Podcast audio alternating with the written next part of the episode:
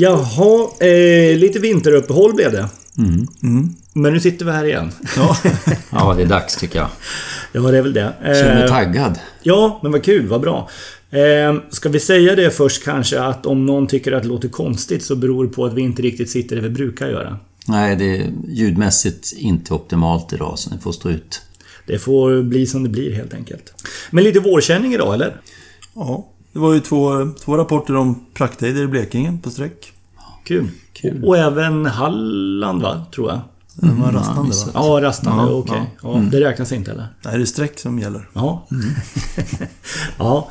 Nej men... Eh, det, det, ja, nu hänger det såklart på vädret och sådär. Men det... Vem vet, det kanske ger en vecka till. Sen kan ju faktiskt ejdarna vara igång på allvar. Absolut. Och eh, kanske också eh, mellan nittorna. Lite tidigt. Lite tidigt, det Ja, håller jag med om. Ja, lite Men, tidigt eh, kanske. ja. Men eh, kul fynd i Laholmsbukten. Ja, I Det- år igen. det måste ju... Det är en ny trend, eller vad man ska säga. Det här kommer ju... Jag jag är rätt säker på att det inte är slut här. Det här blir nog en årlig upprepning. Att, att vi ser ett, ett gäng, eh, åtminstone någon knölsvärta i, med alla dessa melanitter som passerar varje år. Det är ju det man har grubblat mest på i vinter. Hur mycket dimma blir det i vår och hur många knölsvärtor blir det i vår? Tycker jag. Det är liksom... det är så vintern har varit. Jag har haft en tråkig vinter Mats. Ja. Ja, du som skulle läsa Svensson och Shirahai hela Ja. vintern och legat och grubblat där istället. Ja. Eh, men eh, jag vet inte, är, är RK klara med... Har, har ni rappat ihop fjolåret? Blev det fem hannar? Nej, vi har inte... Nej, det är inte klart, klart än. Nej, okej. Ja. Var Mm, men det var- in på karamellen lite? Nej, men vi har möte här i början av april. Och alla rapporter är inte bedömda. Jag vet inte om vi har fått in rapport på alla ens. Jag kommer inte ihåg. Nej. Okej. Men det var ett formidabelt uppträdande och det var ju dessutom var det ju... Eh, plottar man upp dem geografiskt och datummässigt så är det ju... Det är ju inte, det är inte givet vilka eller om ens någon så att säga ska, ska lumpas med varandra. Nej. Jag funderar på det. Är det någon, är det någon av er som har koll på om, eh, om den ökar i Sibirien? Eller alltså blir den, blir den vanligare? Man, såklart att vi har fått upp ögonen, eller det är huvudorsaken. Men vet vi trenden i Ryssland? På de här stenegrifåglarna? Ingen aning. Nej, inte jag heller. Känner inte till det alls. Hur, hur eh, ser det ut med utbredningen då Mats? Du som har rest mycket där. Eh, jag kollade faktiskt det där för ett tag sedan.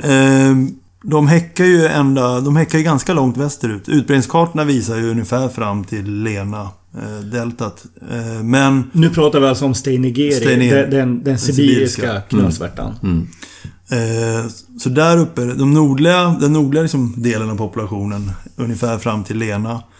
Men det finns foton ända fram till Katanga på Taimyr. Så förmodligen så häckar den ju även i delar av Taimyr. Och där häckar den då, där häckar även Fuska. På samma områden så häckar Så förmodligen kan de häcka, överlappa häckningsområden med, med de, den vanliga. Ja. Kul. Men sen när man kommer söderut så, är, det vet ju ni också, att den finns ju i Altaj och runt Tomsk och Novosibirsk där. Så där kommer den ännu närmare oss. Väst, alltså det är ju längre västerut än vad, än vad utbredningsområdet är längre norrut. Ja. Men, men du Mats, du som har varit på eh, Sibiriska tundran där eh, just kring Lena. Eh, ser, man, ser man knölsvärtor så, lång, så nära havet? Vi såg eh, enstaka, men det var... Det, jag, nej, jag skulle gissa att det inte är så många som häckar där. Utan, Nej, däremot hade vi ju, när vi var i Jakutsk och skulle byta plan, det är ju långt ner i skogslandet, så hittade vi en liten pöl precis vid flygplatsen. Mm. Alltså vi gick mellan flighterna och tog fyra timmar att skåda. Där låg det ju knölsvärtor. Ja, men det är Och alltså- nästan det, det man Ja. kanske skulle förvänta sig. Det ligger i små i, pölar i... Så man kan ju tänka sig att det är en ganska stor population som finns i hela det här... eh, Det är egentligen ett enormt område alltså. Ja, verkligen. Och dessutom, de häckar ju långt söderut. Men Ja. de går ju ända ner till norra Mongoliet. Eh, I, i, i steppsjöarna, norra Mongoliet ser man dem. Mm. Eh, det är Glandi då. Ja, Då pratar vi Nordamerika. mm, hur, hur två så lika eh, arter eller taxa kan... Alltså hur kan sibirisk knölsvärta vara så snygg och Diglandi så ful? Rent, rent objektivt. Rent objektivt. Ja, men det är ju enorm skillnad. Ja. Ja, ja. Ja, Russian beauties and American någonting. ja annat. precis. Ja. Men... ehm, Eh, I USA och Kanada, eller ja, Kanada ska man säga, för de häckar väl inte i... Åtminstone inte i Lower 48. Det är väl bara i Kanada och Alaska man har dem häckandes, tror jag. Och det är väl framförallt de västra delarna. Så kanske det är. Jag, jag tror att det är det. Ja, tror Och, jag. och där är det ju verkligen så att eh, du måste... eh, Det är ju ingen fågel man ser uppe i tundrakusten i i Alaska utan du måste ner längre söderut. Och, och eh, så. Och i, i, sko- i skogslandet gissar jag också Ja, då. men ja, nu har inte jag rest så mycket där i skogsland men jag upplever den ju inte som jättevanlig där. Nej. Jag vet inte, du har ju varit med där Magnus. Ja, ute vid kusterna har jag ju varit. ehm, eh, men där, alltså det, grejen är de stora mängderna där. På, på den amerikanska västkusten. De stora mängderna där utgörs ju av vitnackasvärta. Sen hittar man enstaka, eh, enstaka knölsvärtor bland dem. Eller ja, man kan hitta ansamlingar eller småflockar och så också. Men, men, men de stora antalen utgörs av vitnackasvärta. Och sen amerikansk sjöorre i de områdena, det får man ju leta efter. De är, de är ju svåra. De är fåtaliga och ovanliga. De är inte alls lika talrika som de är på ostkusten. Men du, när ni var i Cape May, östra USA, på... Du var i slutet av oktober. Ja. Hur mycket deglandi sträckte det där? Ja, vi hade, vi hade ju enstaka, men inte många. Eh, Men där är det ju mycket sjö, alltså amerikansk sjöorre Ja. och vitnackasvärta. Men, men knölsvärtorna var ju... Ja, har, Jag vet inte, gick det... Gick det eh, några knölsvärtor på varje 500 vitnackade eller något sånt där kanske? Så egentligen, man kan ju tycka att det, det riktigt udda och tunga fyndet, det är egentligen deglandin på högarna. Alltså Steinegeri kan vi faktiskt, den är inte lika konstig att de hakar på svärtor, våra svärtor, eller, eller si- sibiriska svärtor som övervintrar här nere. Nej, precis. Nej, Men hålla med där är ju verkligen, igen- den är ett verkligen udda fynd. Ja, på, på alla sätt och vis. om det nu är två kanske till och med. Ja. Vad som då är lite kul, här, nu har vi berört utbredningsområdena eh, och vi kanske ska nämna också då att, att, att fuska, att våran, våran svärta, som Mats sa, så österut så, så går den, den når ju fram till Taimyr. Eh, där den då uppenbarligen möter då Steinigeri. Eh, och sen så har vi dem ju häckandes längs eh, ja, Vita havet och eh, norra halvan utav Skandinavien. Men egentligen så betyder det här att det är, bara på Taimyr som de här tre populationerna kommer i kontakt med varandra. Tre populationer då? Tv- Vänta nu. Fuska, Deglandi, Steinigeri. Inte deglandi? Deglandi på Taimyr? Nej, jag vet inte om det var jag som formulerade mig konstigt eller... Vi har tre populationer totalt sett. Det enda stället där några utav de här ja. kommer i kontakt med varandra är på Taimyr. Där Fuska och eh, Steinigeri möter varandra. Det är den enda kontakten som finns mellan de tre olika delpopulationerna. Men, ja, men, ja, ja, alltså, men sen... Så är det nog. Sen, sen vet ju inte jag riktigt hur det är häckningsmässigt. Jag har svårt, men, men det är ju lite intressant att, att Beringsund ser ut att vara en, en sån vattendelare som det faktiskt är. Det gäller ju flera arter faktiskt. När det är så himla nära kontakter. Men när ön som ligger i princip mitt i, i, i Beringsund, St. Lawrence. Eh, där har man ju nu, åtminstone, på senare år, börjat eh, kolla lite streck på. Det går ju organiserade streck, sjöfågelsträcksresor dit. Det är Gamble på vårarna och där har man ju eh, en mix av Deglandi och Stenigeri som, som sträcker då norrut, vilket ju är intressant för norr om St. Lawrence där är det ju tundra. Det, det är liksom inga skogar där inte. Men eh, mig veterligen häckar inte svärt, alltså, knölsvärta på St. Lawrence. Jag vet inte, men, men jag, jag, jag kan inte tänka mig det. Men, men, men, men det är ändå intressant att se att, att de finns i, i... att de mixar där. ja, precis. Men, men under sträcktid. Ja, exakt. Så Ja. att det, visst. Så, så, så att, Precis. Häckning vet jag inte. Men det verkar för jag har för mig att... Dels har jag för mig att jag läste om det var när Garners verk någon gång för någon tiotal år sedan. Att det, var, det finns fynd av Deglandi i Sibirien, men jag tror inte det finns fynd av sibirisk eh, alltså Steinegeri i Alaska. Ja, det Att det fin- Eller? Ja, det, det är möjligt att det inte... Men det finns ju... På fastlands-Alaska Fast- menar ni då? Ja, Ja. precis. Mm.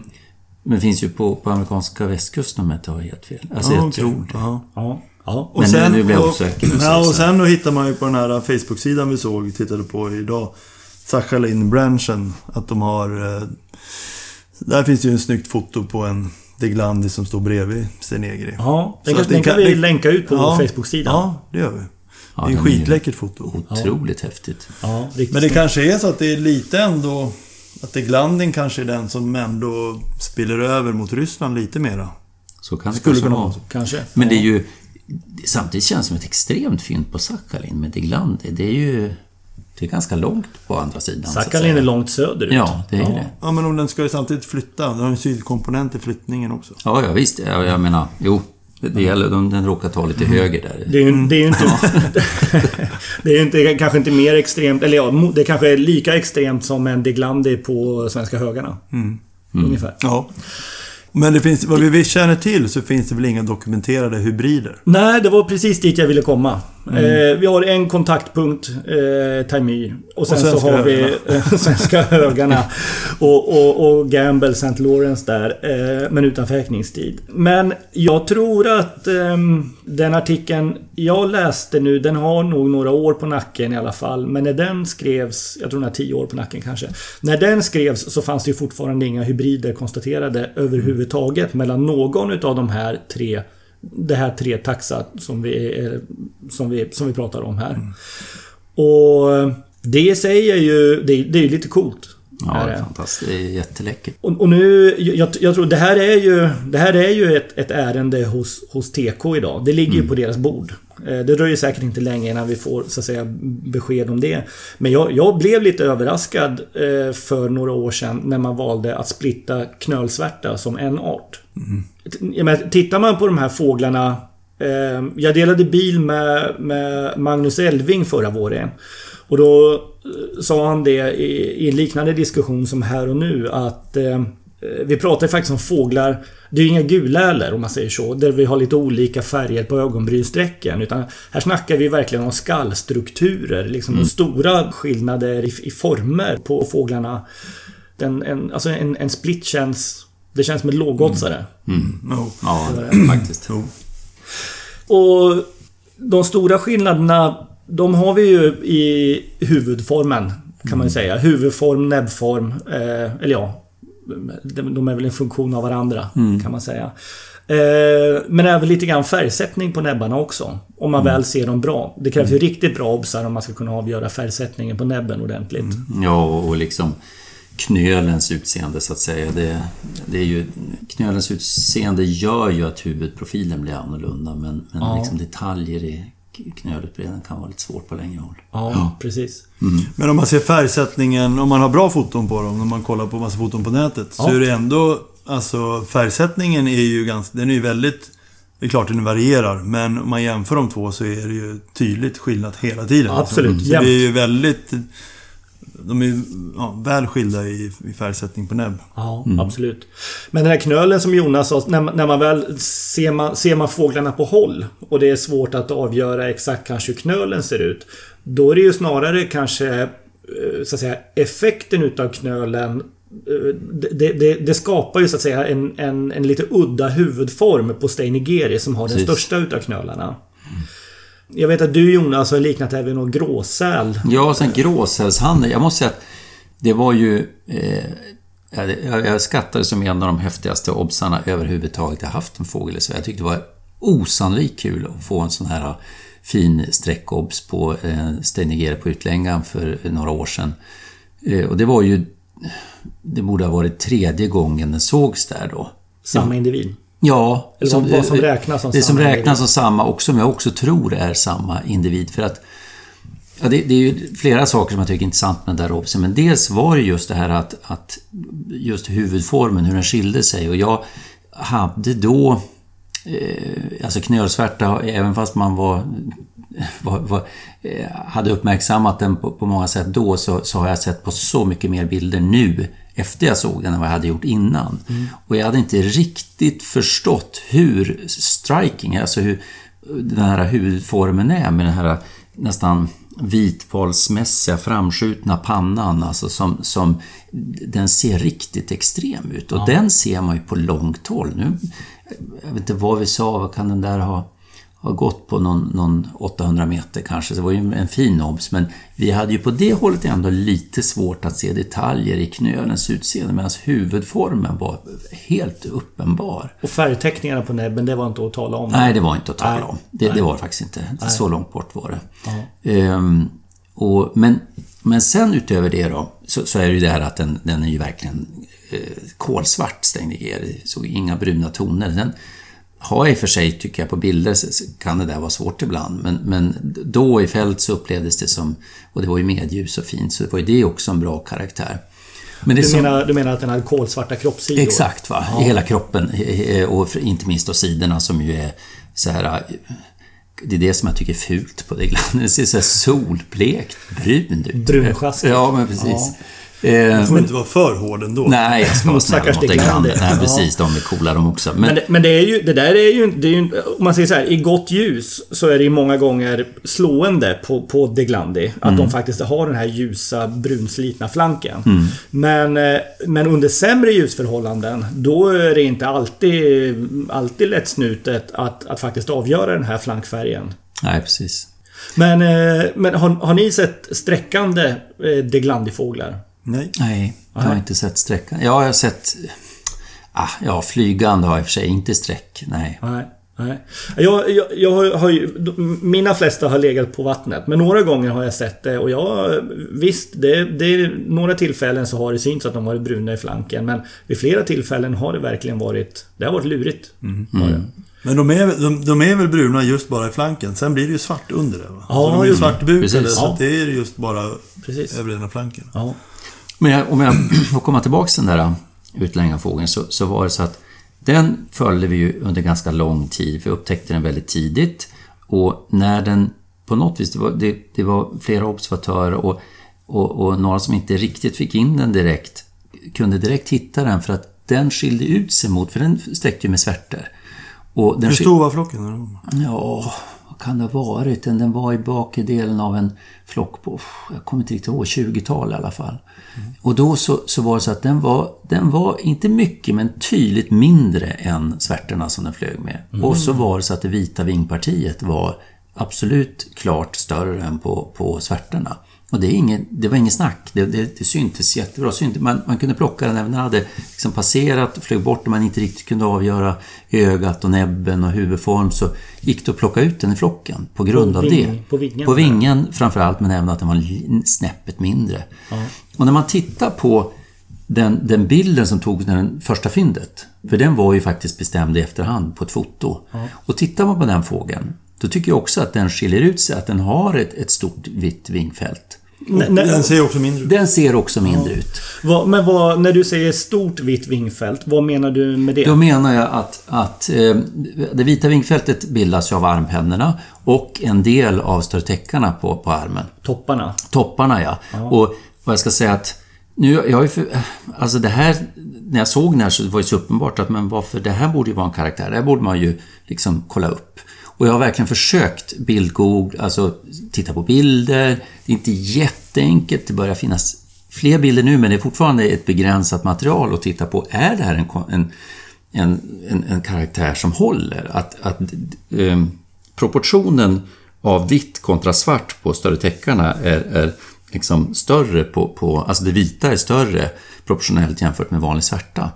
Och jag måste säga att efter att ha tittat, nu har jag inte systematiserat det eh, perfekt men det, ja, ja, det är inte lättast. Det är möjligt att det finns en procentuell men det är i så fall inga som jag kan se så, så, är det inget uppenbart. Det är möjligt. Jag tycker det är absolut en grej som jag skulle vilja gräva vidare i. Gärna titta om man har en skinnserie. Finns det ett ännu bättre bildmaterial så som man kan verkligen mäta och systematisera. Men det, det varierar en del. Alltså unga, unga svärtor och, och, och och knölsvärtor har ju egentligen bara topparna på större täckarna. Och det här är kanske något som förändras med ålder, vad vet jag? Att, att det blir mer och mer vitt. Alltså jag har ingen aning. Men det är uppenbart att en del, även sibiriska stenigeri, inte har eh, mer än kanske en tredjedel mm. av topparna som är vita. En del har upp till 50% ser mm. ut som på bilder. Eh, men det varierar även på svärtor alltså. Jag, jag, efter du nämnde det här så, så har jag också kollat noggrannare på, på, på bilder och mm. man försöker i fält och sådär. Jag tycker, jag tycker att det har varit svårt att få, att få stöd. Ja, men jag håller med dig. Ja, ja. det är min erfarenhet och det, också. Och de två tillfällen som, som ni nämner det här nu då, det är egentligen båda två utklippanfågeln. Ja. Utlängan. Ja, utlängan, utlängan ja. förlåt. Ja, det, så det är kanske samma individ. Ja, men precis. Och, och, att det gäller för, för den individen kontra svärte, det är liksom... Det, det ser jag som självklart. Alltså, så, är, så är det. Det tycker jag man ser på den ganska, helt okej okay, den första bilden ju på det första fyndet. Mm. Tyvärr fick inte vi den dokumentationen när vi såg, men det, men det är ju mycket som talar för att det var samma individ ju. Med tanke på att, att man upplevde det så här. Ja. Det engelska namnet är ju White Wing Scooter. Alltså det, det engelska namnet på knölsvärtan. Men det där är ju... Det där andas ju lite Amerika. Kan man säga. För går man över i USA så är det ju... Då är ju faktiskt knölsvärtan den enda utav skotrarna som har vitt i vingen. Både vitnackad svärta och sjöor är ju, är ju, är svarta i vingarna. Mm. Så att namnet White Wing Scooter hjälper oss inte riktigt i det hjälper inte dig Jonas i din teori här. Nej, det, det, det, det Försök inte. Nej. du menar att jag suggererat utifrån namnet här, suggererat fram det här stora vita fältet? Ja, Nej, jag, jag, har också kollat, som fast jag har kollat mot Eglandi, jag la upp massa foton. Eh, och jag, jag, lyckades inte heller se. Däremot så tyckte jag såg en... För jag fick fram ganska många foton på svärta. Att det varierar ju på svärta också. Ja, det gör, ju det. det gör ju det. Men det är ändå... Man kan aldrig ta det ifrån er att ni hade en, en hel flock med svärtor och den sticker ut. Det är ändå någonting att gå på. Man kan säga så här, hur många har sett en, en, en, en sån fin ob så länge tillsammans med Svärte och Sibir, eh, alltså Steinigere knölsvärta tillsammans med Svärte. Det var ju det, det var en, en kul erfarenhet. Ja. Som man, och det är därför som jag fortfarande inte har helt glömt den där karaktären. Måste, innan jag helt lämnar det där så måste vi titta lite bättre. Mm. Det är alltid lite roligt hur, hur läget ligger i olika delar utav världen. Eh, jag såg i, jag tror det var i höstas nu, så gjordes faktiskt Mongoliets första fynd utav Fuska. Eh, det var fina, det var en jättesnygg bild på, ja nu vet en sån här mongolisk steppsjö där det skal, ja det är självklart att det ligger ett par steinigere i, i de där små sjöarna. Men mitt, mitt i sjön låg det en snygg gammal hanne svärta. Gjorde det, äkta prakt svensk svärta liksom. Mm. Kul. Ja, faktiskt. Roligt. Eh, vi nämnde ju tidigare här att det inte finns några konstaterade hybrider mellan, eh, ja, mellan något faktiskt av de här tre taxerna. Men eh, vi har en svensk fågel som som kanske, som ja, kanske det... ändå inte har klickat alla boxar. Nej, det var ju lite diskussioner kring den där uh, röderfågeln som sågs. Det gick väl på Facebook. Det var flera som så det är väl ingen... Det är ju ingen hemlighet att det är liksom bara diskussioner kring den. Det, det, det, är det den fågeln som alltså sågs både 2017 och 2018? Alltså historien är väl så att den, den, upp, den sågs väl på röd... Jag kan ha fel nu, men jag kan minnas fel. 2017 då så sågs den först på röder.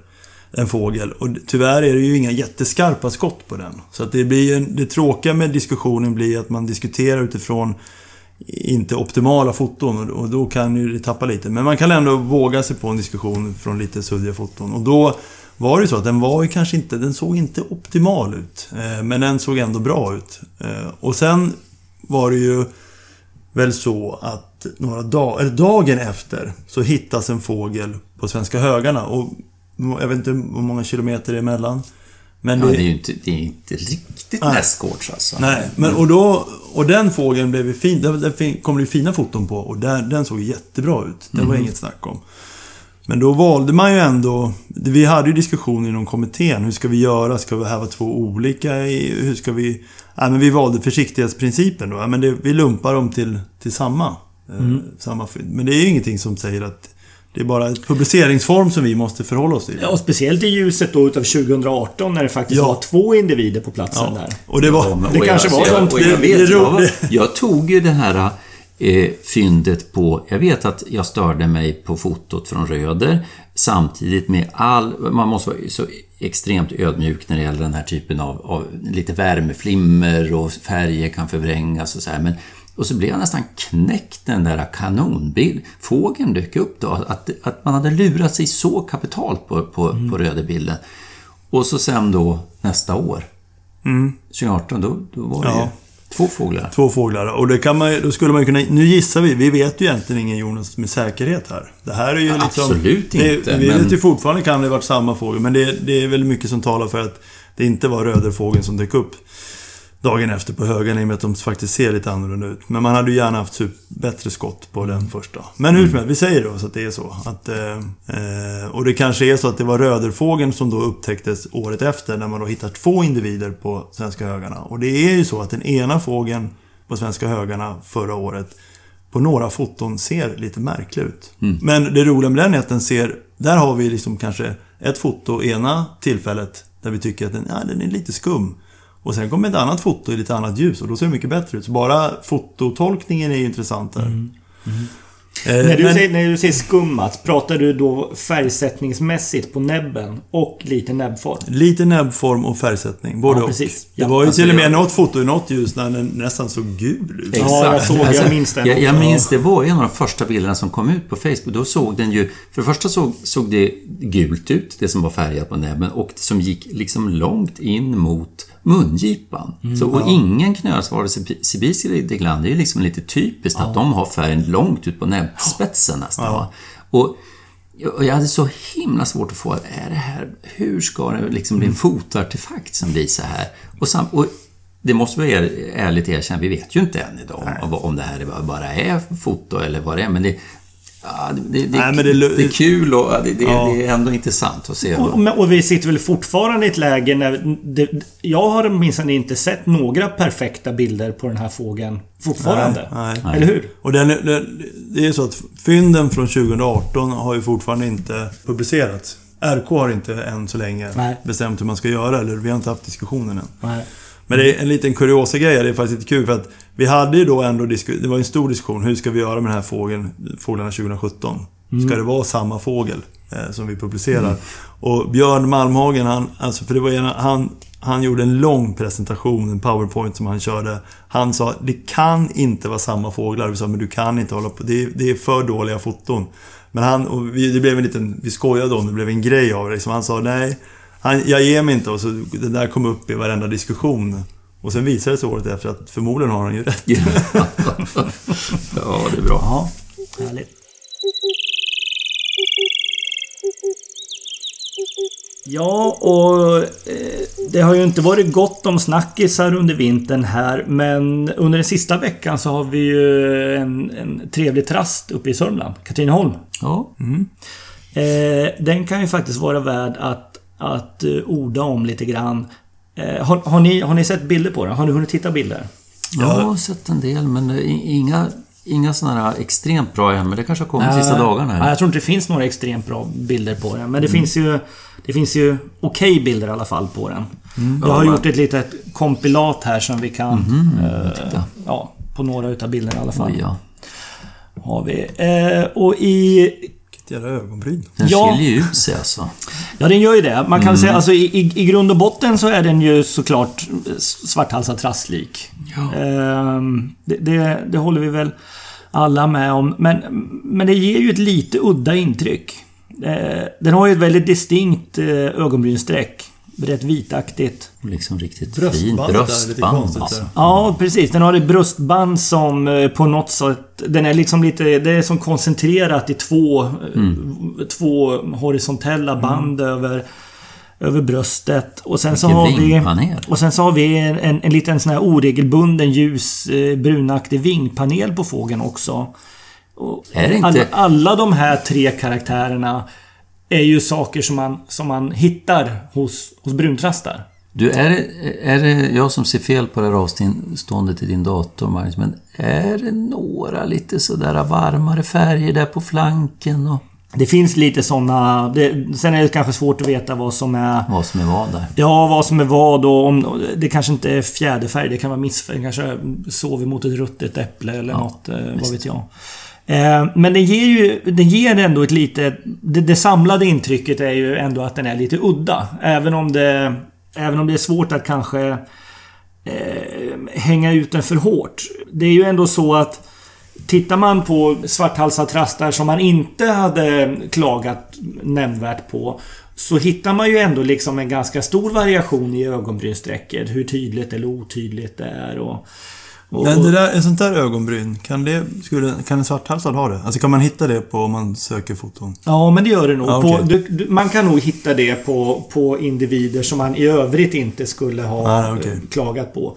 Det är, ju, det är ju en ung hona det här. Den har ju fin ruggningsgräns i, i vingen och den ser väldigt hontecknad ut i strupen. Så, men, och, och, och bland just unga honor, det kanske också de som har liksom störst tendens att uppvisa Mhm. tydligast ögonbryn och så också. Men sätter man sig sen och börjar googla runt och titta på bilder från till exempel på vad heter den? Birds.ru heter det va? Och Birds.kz Kazakstan. Mm. Ni vet, där mm, har de fina, fina fotosamlingar. Eh, och där finns det ju en hel del trastar som de har kallat för olika typer utav, alltså olika hybridkombinationer. Eh, och, och, och, det är ju, man blir ju faktiskt lite yr i huvudet efter att ha suttit en stund och kollat på de här. För det, de, eh, det är liksom ett spektra utav variationer och det, det, det är svårt att... Jag tycker jag har, jag har nyligen ja. läst någon artikel om det där. Vad var det? Nej, det, här är cool. det här är trendigt. Det här är det som gäller nu. Ja. Du, för, men jag måste ju ge trasten, den är ju, den, den är ju ovanligt snygg för att vara en svarthalsad-trast. tycker, du, tycker du är snyggare än Deglandi? ja, faktiskt. Ja. Ja. Ehm, Eh, Alexander Hellqvist har ju jobbat en del under de senaste åren med eh, kanske in, inte, inte i första hand hybridiseringar mot, mot bruntrastar men, men han har ändå sysslat en del med eh, svarthalsad rödhalsad trast. Jag ringde till Alex och pratade lite med honom om den. Ska vi ta och lyssna på det? Mm, absolut, vad kul. Det är, det är något med ansiktsuttrycket som, som ger lite bruntrastkänsla då. Så, så man reagerar på det. Ja. Precis, du tänker på ögonbrynsstreck till exempel?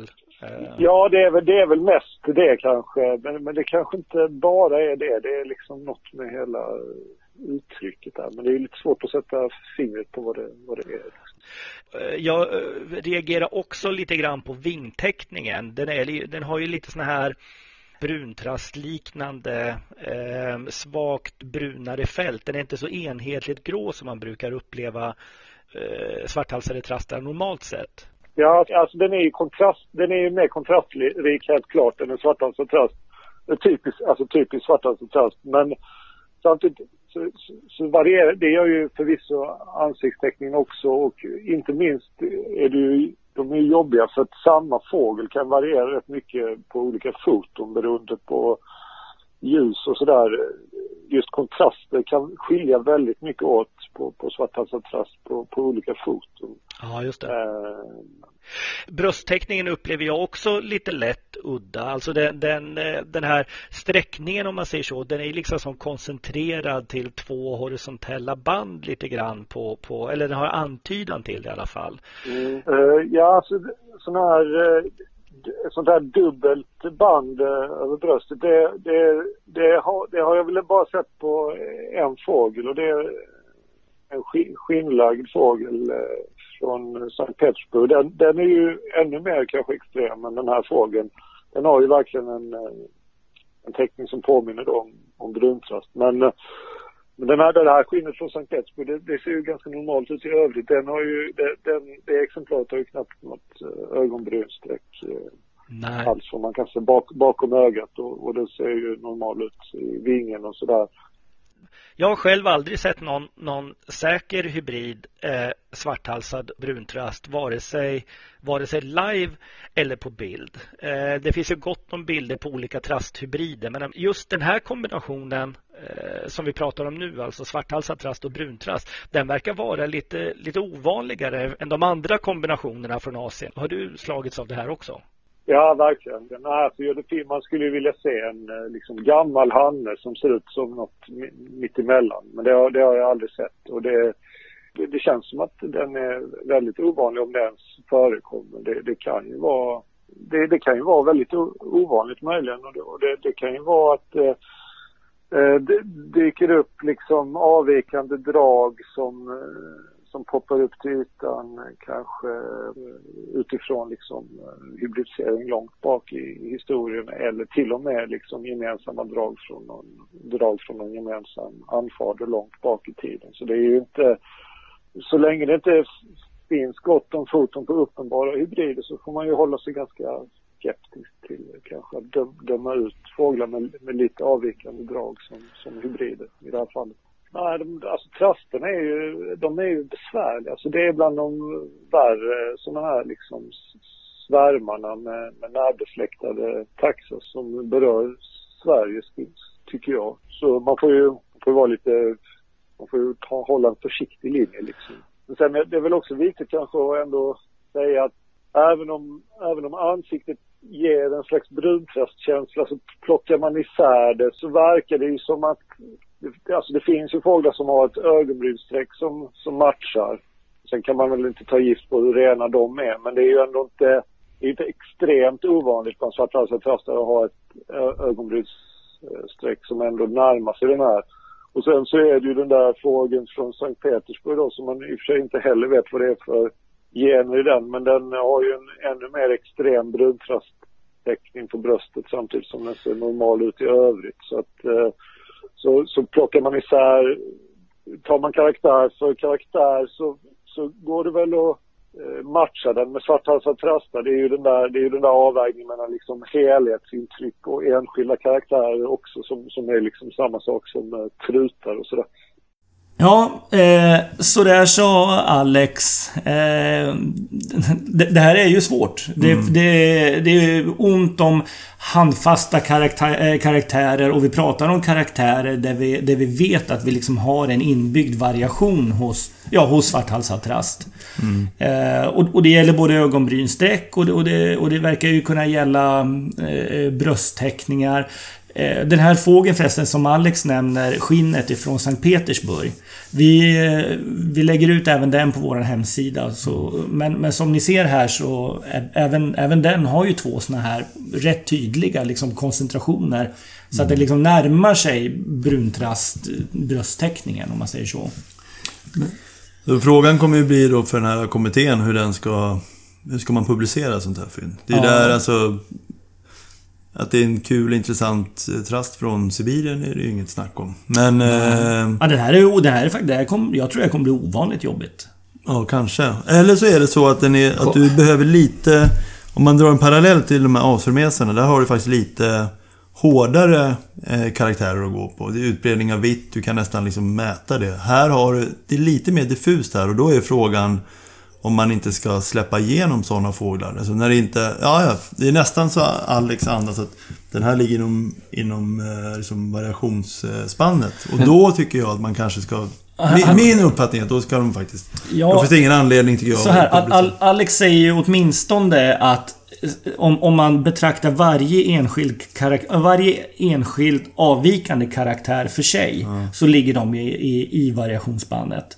Eh, men sen blir det lite lurigt det här jo. med den här sammanvägda bedömningen. Jo. Ja, jag, jag, jag håller med och jag... Alltså, det du säger, eh, det, det kommer kanske landa i så, men ska vi vara ärliga så vet ju inte vi detta. Vi, vi, det här är ju det är egentligen fyra trastarter som, eh, trastarter som ligger väldigt nära varandra. Mm. Och när vi ser den här variationen så vet vi ju inte om det här är man ska säga, en, en effekt av en relativt i historien nylig separation från varandra som, och ibland slår det igenom de här, eh, alltså, vad heter det, common ancestors, vad, vad säger man? Alltså att de, de har ju ett, ett närliggande ursprung historiskt sett. Mm. Men, eller om det de facto är så att, att för några generationer sedan så var det en hybridisering som ja. gör det här. Det, det, vi kan inte säga att vi vet Eller det. för en generation Ja, till och med det. Ja. Och, och, när du säger att Vilken inte, vansinnig déjà vu-känsla jag fick. Ja, jag vet precis. Vad är vi nu på för, för, för bedömning, Mats? Eh, och det är det jag menar. Alltså, vi vet ju inte detta. Och alltså, och när du säger att det inte är hårda karaktärer så... Ja, det, det är ju bara vi som sätter upp jo. vad som är hårt och inte. Och om vi säger nu att det är ett väldigt kraftigt ögonbrynsstreck, den har vingpanel, den har eh, Färgtonen som är så, och de här eh, brösttäckningen.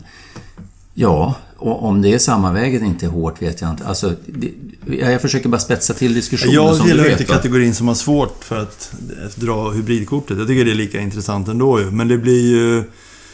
Eh, ja... Du var inte Sörnore du inte? Nej. Jag var knappt på Öland heller va?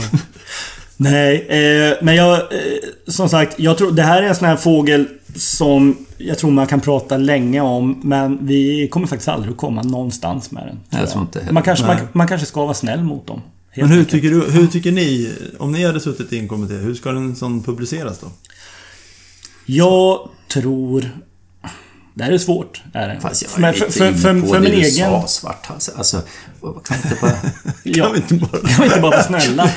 Ja, men, Ja, men för, ni min, för min egen del så... Jag, jag, jag tror nog också att... Eller jag tror att jag tycker själv i alla fall att har man inte... Om man står och funderar kring att det skulle kunna vara en hybrid.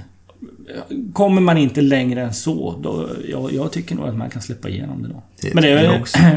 Nej, men jag, jag förstår det principiella och jag, jag tycker i och för sig att ni, ni, det, var, det var väldigt väl, den här artikeln, om vi nu får säga den, i, i Vår Fågelvärld var väldigt välskriven och bra. Men eh, det, som vi har varit inne på, det är ju svårt att formulera en tanke, en princip som i varje enskilt läge håller och aldrig blir inkonsekvent. Det kommer nog aldrig gå. Nej, det går inte. Det finns inte. Nej, så är det nog säkert. Vi släpper hybriden nu. Ja, det gör vi.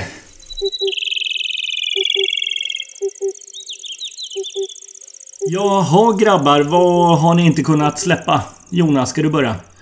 Ja, jag kan börja och det är väl i och för sig... ehm, det här är något som jag inte kunnat släppa på gan- ganska länge, kan man säga. Det här är inget som dök upp här i veckan, utan eh, egentligen sedan 2005 har jag grubblat på detta. Oj, oj, oj. jag kan säga att det är inga tunga grubblerier, men det är en Är det orangea, reflektion. orangea kuvertet eller något? Här, liksom? ja, nej. nej, men det är så här. Eh, om jag får dra det, så handlar det lite grann om eh, tundrapipaläten. Ja. Ehm, och det är ju så här att... eh, Och jag, jag vill egentligen bara reflektera mina tankar mot er. Så jag vill gärna att ni, ni bryter eller om ni, om ni håller med mig. För det här kräver ett visst förantagande. Och det är ju så här. Och läser man sådana fågelböcker som eh, ja, eh, Svensson och, och, och Lars Jonssons eh, eh, fältarbok så står det ju gärna att eh, Spistundrapipare har ett karaktäristiskt svartsnäppelikt 21 som lockar med det. Ja. Sen står det, nu förkortar jag det för det står även mer detaljerat om, om variation och slätorna. Men, men det är ändå det som jag också tycker har spritt sig. Det är det som är i, i, i skådar-communityn, det är det man pratar om. Ofta när det är en översträckande svartsnäppa, man hör tjvittlätet så det är inte ovanligt med kommentarer så ah, har du kollat så att det inte ens blir stundra och sådär va? Eller är jag fel ute? Nej, nej, så är det. Nej, jag håller lite med om det. Ja.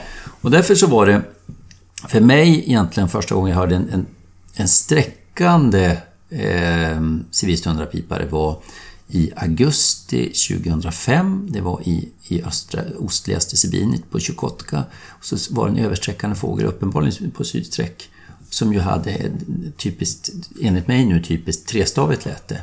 Sen, eh, ehm, och då, då reflekterade jag över där, för att jag blev faktiskt lite osäker med att det var i östliga, öst, ostligaste Chukotka där, där man teoretiskt skulle tänka sig amerikansk tundrapipare också, för det, det är så nära. För det hade jag ju lärt mig att de har ju ett, ett karaktäristiskt trestavigt läte. Och nu har jag, eh, efter de här åren har jag varit eh, och fått höra också eh, amerikansk tundrapipare, kanske inte så, så, många rena sträckande fåglar och under lång tid var det förtvivlat svårt att få tag på sådana inspelningar också. Och det är egentligen först, som jag tycker, sista åren som har ju sånt som Sinocanto och Ebird har blivit liksom en guldgruva för, för läten. Även fast det kräver ju en, en viss ursållning när man, när man lyssnar igenom det här. Att man börjar, det är ungefär som fototolkning. Man börjar inse att hur den är inspelad, på vilket avstånd, hur nära micken den är, i, i, i vilken eh, humör fågeln har, så, så, måste man väga in det, hur det låter. Va? Men jag, jag tycker mig ha fått en ganska god bild om amerikansk tundrapiparens läten, framförallt på häckplats, men nu också med hjälp av mycket inspelningar. Han har lyssnat igenom 150 olika inspelningar åtminstone av bägge arter. Jag har fått en rätt god bild av det. Och så kan jag ju, min, men, men så är det ju så att amerikansk tundrapipa är absolut ett trestavigt läte, men det har ju också sibiris och de här är ganska lika varandra. Om vi, om vi börjar då spela upp sibirisk som den som jag upplever som den lockar, kan vi få ett exempel här.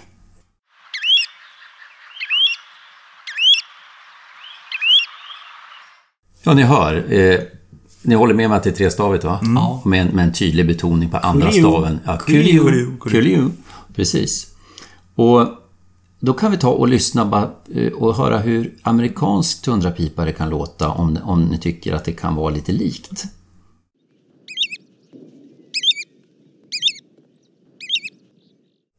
Det är samma typ av lätter. Vad säger ni om det? Ja, just den här... Ja, jag håller med. Det är ju trestavigt. så Just den här inspelningen var den kanske lite snabbare. Exakt. Var Mm. Lite kortare så att säga än vad, än vad den sibiriska var. Mm. Men, men det, i grunden är det väl mer eller mindre... Det är uppbyggt på samma sätt. Ja, men sen ska jag säga att det ett, jag tror, men det här vet jag inte, det skulle vara hör, jättekul att höra om andra har bättre erfarenhet av sträckande amerikanska tundrapipor. För det, det, man märker att på, på många inspelningar är det nog så vanligt att den har ett, ett trestavigt läte som är helt, vad ska jag säga, det är inte någon beton på andra staven, utan det, liksom, det ligger rakt alla de här tre och låter också lite, lite vissligare. Och, och just det motsvarigheten har jag inte hittat på sibiriska tundrapipare som är mer konsekvent i sin, det här lite ojämna trestaviga. Om, ta då och lyssna på sånt där äh, mer jämn betoning så, så låter det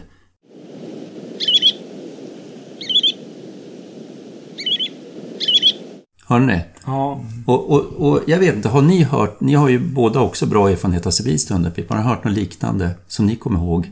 För det här tycker jag skiljer ut sig lite grann. Men är det fyrstavigt det där? Hur många stav? Ja, det, är nästan- precis, det är nästan fladdrar. Jag ska säga, tittar man på, på sonogrammet så, så tror jag ändå att det, det är trestavigt fast det är lite darr på någon stav. Det är svårt att sortera ut det men det fladdrar ju nästan på något vis. Och så här kan jag tycka skiljer, där, det går att skilja ut dem lite lättare. Men sen undrar man då, men det här svartsnäppelätet, var, var kommer det ifrån? Och hur ofta har ni hört det? Jag, vet, jag, kan, jag har ju haft ganska många sibiriska tunnelpipare, men jag hör ju of, mycket oftare kuliolätet. Ja, Och framförallt, det som är intressant tycker jag är att eh, när du stöter en sibirisk tunnelpipare, då kör du nästan alltid kuliolätet. Jag har aldrig stött en sibirisk tunnelpipare som direkt säger schwitt. nej. Då kör den kulio och sen så kan man, när den börjar dra på höjd, och bör, då kommer schwittlätet. Men det är liksom så många har jag inte så jag kan säga. Men det har varit, det har hänt. Och jag har samma erfarenhet som du. Första gången jag hörde sibirisk tunnelpipare i Sverige någon gång tidigt 2000-tal. Så stötte jag den. Och så sa den kulio. Jag hade sett den landa och fattat att det var en tunnelpipare. Sen skulle jag gick jag på den på schäferigängarna. Och så stötte jag den och då sa den kulio.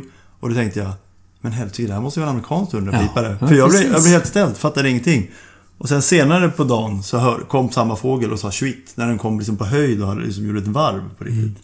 Ja, vad, vad, ja, men jag tycker det här är lite roligt. Och, och sen har jag nu exempel på, på fåglar. Eller skulle du säga något först, Magnus? Nej, jag skulle egentligen bara... Jag skulle bara stämma in med er att, att eh, de flesta sibiriska tundrapipare som jag har hört har varit runt Baikal. När de rastar på, på strandängar och så runt Baikal. Eh, och de, de har bara använt kuljolläten. Eh, sen jag, jag är inte säker på faktiskt att jag någonsin har haft en, alltså en, en klockrent sträckande eh, sibirisk tundrapipare. Utan det, det har, det har liksom varit flockar som har, som har rört sig i grannskapet om man säger så. Men, eh, men jag hör nästan alltid bara kuljolläten också. Alltså trestaviga läten ifrån dem. Ja, precis. Och, och jag har lyckats... Det, det finns, om man, man lyssnar igenom då, ehm, det finns ju säkert fler källor, men jag, jag ägnar mig framförallt nu åt Sinocanto och, och eBird, så finns det ju några, och det, det är det jag undrar, alltså de är ju, med tanke på att det är den här tydliga uppåtkrökningen, i, alltså mellan första och andra stavelsen, så är det en, det är en fågel här som är lite kul, eh, som på något vis börjar lite mer tvåstavigt. Det känns som att då är det lite, fågeln lite mer upphetsad för att sen gå över till det mer typiskt trestaviga som vi kan få lyssna på här.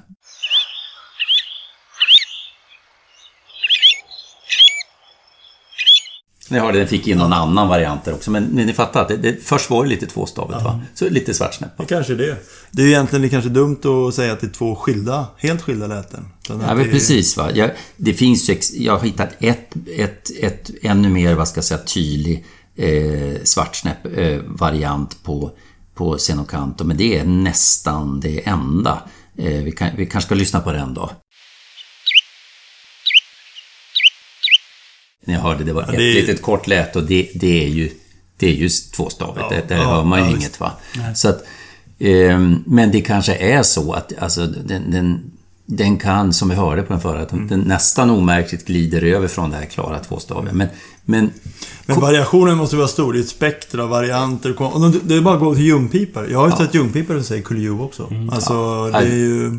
variationen är ju enorm och det har man, för att inte tala då när de är flockvis och de har mer raka alltså det, det låter lite hur som helst där ju. Men jag tycker grunden är ändå att, att alltså kontentan blir förväntar dig trestavigt läte från bägge arterna och man måste hålla huvudet lite kallt om man ska liksom analysera ut vilken art det är och ha, ha faktiskt det här hyfsat färskt i huvudet tror jag. Mm. Ehm, och, Jag och förvänta er inte att det ska bara låta svartsnäppa, det tycker jag ändå man kan konstatera. Men jag har en viktig fråga där till dig, när du, om du har lyssnat igenom så mycket. Det är ju... För det är ju en vanlig typ av rapport som inkommer. är ju att en, att en, en rapportör har haft en överflygande tundrapipare som låter som svartsnäppa. Det är ungefär så det står. Då kommer frågan. Kan amerikansk tundrapipare, finns det inspelningar, finns det dokumenterat, kan amerikansk tundrapipare låta som svartsnäppa? Jag vet att det är skådare som jag känner som, som menar att man har hört det. På Azorerna vet jag för, för länge sedan. Men jag, jag, jag vet inte och jag... Men om man här. inte presenterat några inspelningar? Nej.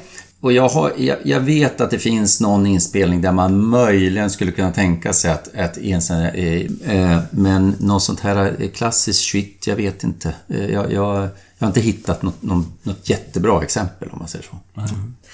Ja. Ehm, Men, men jag, ja. jag tycker det var jätteintressant att få feedback på detta. Det Ja. måste ju finnas många som har hört de här shit, berätta mer om det i så fall. En uppmaning till lyssnarna med andra ord. Exakt. Ja, kul. Det var en lång eh, inte kunnat släppa. Ja, det var ju det. Men nu vet jag, jag har laddat upp i nästan 15 år. ja, ja, jag nu jag äntligen känner mig Ja, relieved. härligt Jonas. Eh, Mats? Jag har en väldigt tung eh, grej som jag inte kunnat släppa. Det, det håller ju på att diskuteras en del om det här med sommartid och vintertid. Att vi kanske blir av med det. Jag vet, det där är Ja, jobbigt. Och det då är är, skitjobbigt. då är ju frågan, för mig känns det, jag känner det, tänk om vi bara kommer ha vintertid i framtiden. Alltså majmånaderna och alltså det, man kommer ju, det går ju inte att gå upp så tidigt. Ja, men, aha, jag ser det nästan Ja, annorlunda. det var det jag skulle komma till. För man kan ju se det så, men det är bara för att du får sova på eftermiddagen när du kommer hem. Vi som in... Vi som inte får sova. Nej men, ja men precis. Man tjänar ju på det om man vill skåda innan jobbet. Ja, så får exakt. du ju fler Du morgontimmar. får en timme till innan jobbet. Nej, jag gillar... Jag, gillar eh, jag hoppas verkligen att de fixerar vintertiden. Jag blir galen om de gör det med... Nej, förlåt. Jag hoppas att de fixerar sommartiden. Sommartiden. Ja, Precis. ja. Sommartiden innebär ju då alltså att solen går upp senare.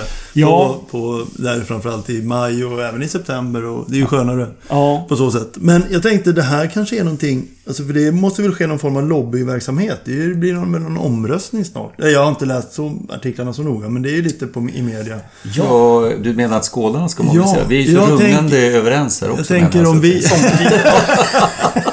jag tänker att eh, någon form av... Jag vet inte om Pjodden ska engagera sig i det här, men eller om Birdlife eller Klubb 300. Någon måste ju på något sätt uppvakta den här uh, etablissemanget som ska hålla på och pyssla med den här Precis. frågan. Vintertidskommittén. Ja, Ja. vintertid. Kan vi ha en omröstning på Pjodd-sidan om så här, vintertid eller sommartid? Det, det är bra. Det gör vi. Det gör vi. Ja, jag, om jag ska vara helt... Ja, precis. Sen kan jag känna jag har ju en gång haft förmånen att eh, när jag fältjobbade i, i fyra månader på Sydgeorgien och vi hade väldigt lite kontakt med omvärlden. Så då satt vi bara ner och ja, ska vi bestämma vad klockan är? och, så, och så gjorde vi det. Och, och liksom fick man sova jätteskönt. Så var det ljust sent och fint på kvällarna. Men det är ju det som är problemet. Alltså, Egentligen spelar det ingen roll. Det är bara att vi har en verklighet att förhålla oss till sen. Förutom fågel, alltså bortom Nej, fågelskål. och jag, och jag ska faktiskt, jag, om jag, jag kan erkänna, jag håller faktiskt med. Jag hoppas verkligen att fixera sommartiden också. Ja, jag tycker faktiskt. de fördelarna väger så mycket tyngre. Ja, det är alla fall när man jobbar. Som du, man kan, Ja. Om vi skådar innan jobbet så kan man ju tjäna på att få fina morgontimmar. Men, Det beror på hur man ser det. jo. Jaha, eh, själv har jag inte kunnat släppa en grej som jag läste i senaste British Birds. Såg ni att de, eh, att britterna har flyttat över praktan till kategori A? Ja, du skickade någon liten bild på det där. Ja. Precis. Det är konstigt. Ja, och dessutom, eller så här, jag vet inte om det är konstigt eller Nej. inte, men, men jag tycker att det är lite... Jag tycker att det känns som en liten lättvindig behandling jämfört med de eh, argument som fanns för flytten utav gulkinnad kricka. För för gulkinnad kricka så fanns det ju flera, jag tror att det blev... Det var en dansk och åtminstone ett par, tre brittiska fåglar där man hade gjort eh, isotopanalyser. Ja. Och hade isotopanalyserna som stöd för att de faktiskt hade eh, ett, ett, ett ursprung som rimmade väl med, liksom, med det ordinarie utbredningsområdet. Eh, och då valde man att flytta den till kategori A. Men praktanden här, de, de kände för det. Ja, för det, det känns inte som anden som stod på tur riktigt, tycker jag. Den, för min del, jag tycker den är ju svår att få se när man åker österut. Det kan inte vara någon jättepopulation, den är, inte, den är ju ganska, den är inte så nordlig. Och den är ju... Eh, eh, ja men det känns inte som en sån där man har tänkt, den här borde dyka upp i Sverige. Men kan det vara så då att man... För nu, och jag tycker det var ju kul att man gjorde de här... Alltså fick bevisföring när det gäller Gudkina kricka, men innan man fick den så, så var det ju, så skavde det lite grann med behandlingen mot de asiatiska änderna jämfört med de nordamerikanska. Mm. Och, och någonstans så blir det ofta så att någon gång bestämmer man någonting och det behöver inte vara så väl underbyggt och så håller man sig bara till det. Och till slut så skaver det där mer och mer i någon slags inkonsekvens i behandlandet. Ja. Eh, och det kanske är det som till slut så känner man att ah, nu, vi kommer aldrig kunna få något mer bevis men det här känns ändå, eh, varför inte bara godkänna den som vi gör i princip med de flesta nordamerikanska änder. Och, mm. och vi vet hur gulkinnakricka rör sig nu. Det, det är kanske yxiga jämförelser, men kan det inte bara vara så enkelt? Kanske, kanske.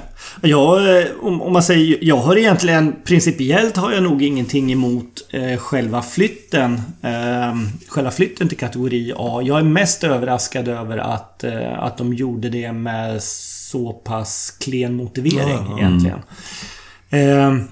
Jag har inte alls svårt att tänka mig spontant uppträdande praktänder i landet. Ni vet ju, ni vet ju de allra flesta... Ja, vad jag känner till så i princip alla simänder så är par, de parar väl ut sig på vintrarna, på vinterkvarteren. Och sen följer ju hannarna med honorna till sina ursprungsområden. Absolut. Mm. Ehm, och, och, jag menar från, från Ottenbys sida, vi har ju till exempel... Det var ju bara två, två tre år sedan som vi fick en, ett återfynd på en ung eh, årthanne som vi märkte på hösten. Följande vår så sköts den utanför Novosibirsk. Den hade ju antagligen övervintrat i Afrika på samma... Och, ja, och polat Aha, ihop sig okay. med, med rysk eh, årthona där och sen hakat på henne upp då till... Eh, till, till Novosibirsk. Och jag menar nästa vinter kanske... Ja, vem vet vad den spenderar nästa vinter liksom. Så, så att jag tror rörelsen bland änderna är nog rätt stor. Så att jag, mm. Och jag har, nog, jag, jag har inga stora problem alls att köpa gulkinnade krickor och, och praktänder. Det blir lite roligare också. Ja. ja, just det. Ja, precis. Jaha, hörni. Men eh, det där kanske var allt vi hade på programmet för idag, va? Ja, tack för idag. Tack så jättemycket. Vi syns. Tack ska ni ha. Kul.